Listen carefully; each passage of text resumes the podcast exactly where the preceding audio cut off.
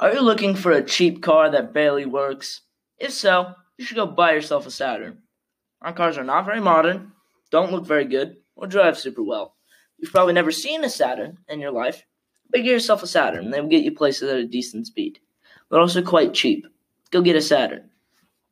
Shields are one of the most remembered things in medieval society. Shields have been around for thousands of years, but none are the exact same. Shields are made from different materials, different sizes, and are shaped differently. Some of the first handheld shields are made from the Vikings. They have thick wooden shields with a metal plate in the middle. The Vikings had a lot of wood, but did not have much metal. Vikings were some of the first to use shields effectively. In the 10th century, they began to use shields for battle and things like that. Yes, the Vikings made shields first, but knights made shields very effective. In the Middle Ages, they would have blacksmith make the shields, and squires help paint them. Viking shields and knight shields are very different in almost every way besides its purpose, which is to protect you. On stormthecastle.com, the article says that medieval shields come in many different shapes and sizes. Viking shields were small and mostly wood and some metal, while knight shields were much larger and were made of solid metal.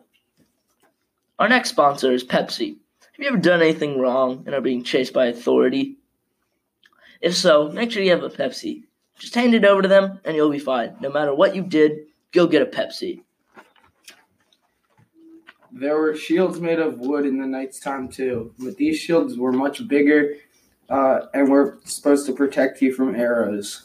Uh, these were much taller and thicker than knight shields. Those did not have to be light because you're not moving these around. Uh, archers would just hide under these shields, but would never find. But you would never find a knight with these shields in hand.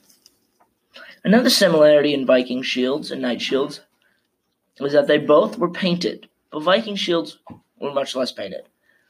Knight's whole shields were painted, and that was just a part of his coat of arms. Knights had a symbol and colors on their shields that helped symbolize how they fight and things about them. Yeah, the knights would have battles and arenas, and fans would be able to tell who was who at first with all the armor covering them, but they would need to get painted and their shields would be visible so you could tell who you were really cheering on. Vikings had paint, but not as much as the Vikings did. Vikings mainly used certain colors just to know who they were fighting. Some Viking shields also had subtle symbols, but nothing like the knights.